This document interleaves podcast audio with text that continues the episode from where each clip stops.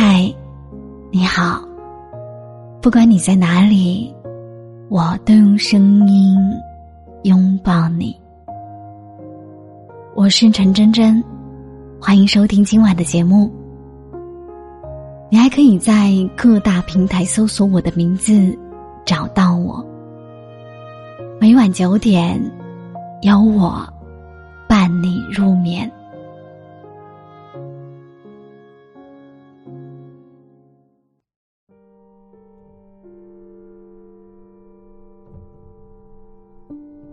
嫁给我，就安心做小孩吧。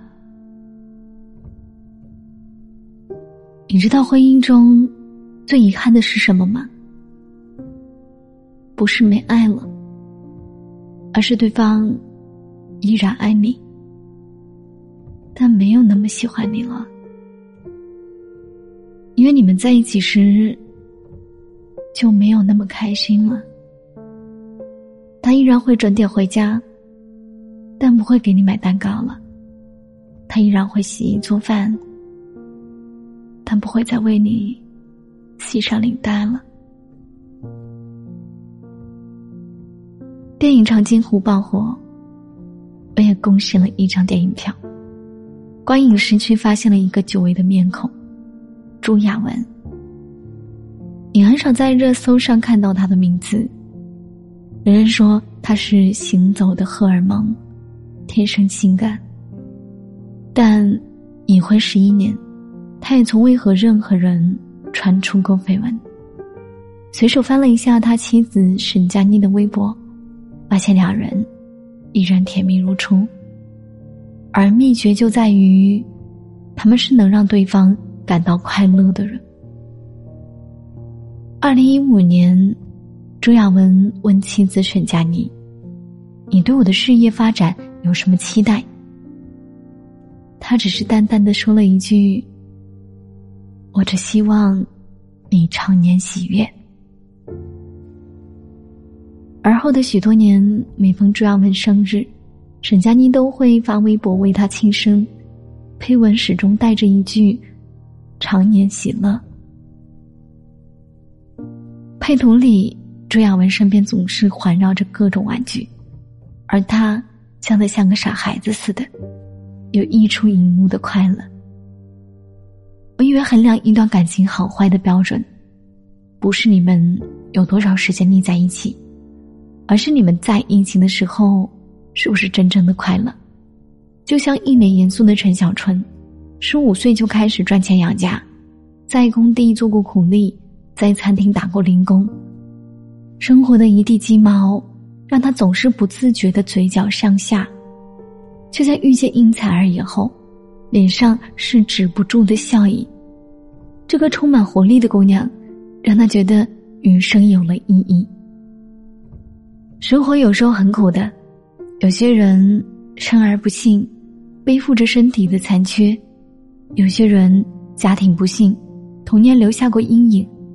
所以好不容易遇见爱情时，我们都想要一点甜，不用非要大富大贵，多么潇洒有钱，只要彼此守候时能让对方浮现笑容。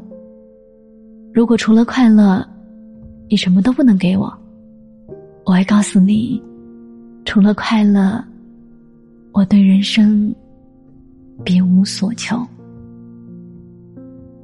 看电影《美丽人生》时，很多人不理解，为什么出身高贵又温柔美丽的朵拉，会爱上一个土里土气的傻小子圭多？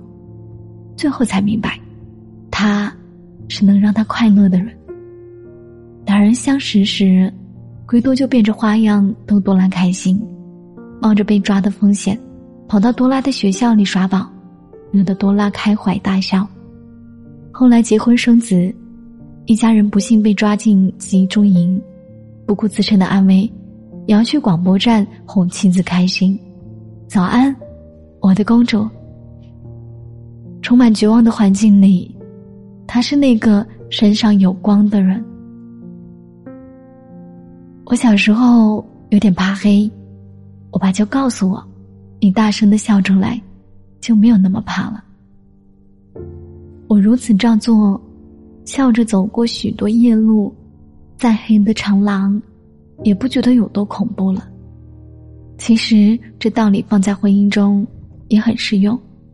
如果两个人在一起总是不开心不笑，再不值一提的小事儿都能成为分道扬镳的导火索。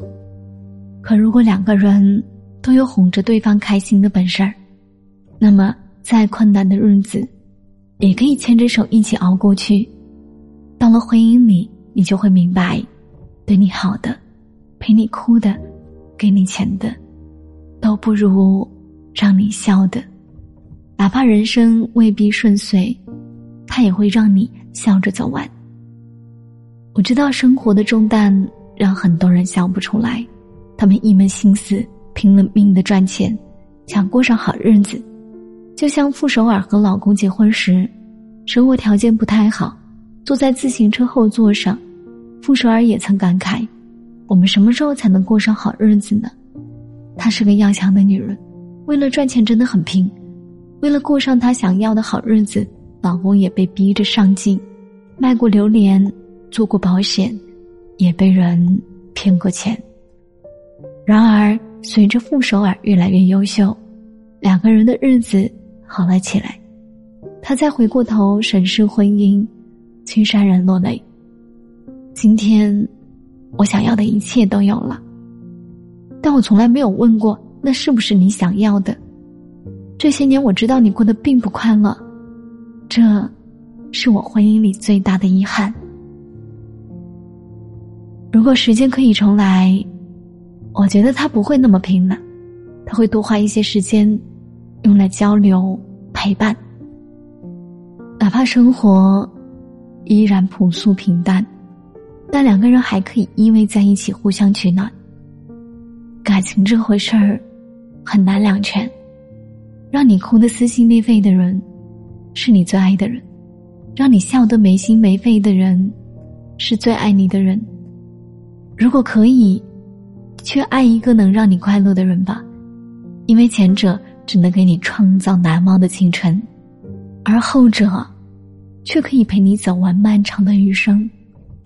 回想起那句看似敷衍的你开心就好，或许不是一次委曲求全的隐忍，而是爱到极致时最伟大的心愿。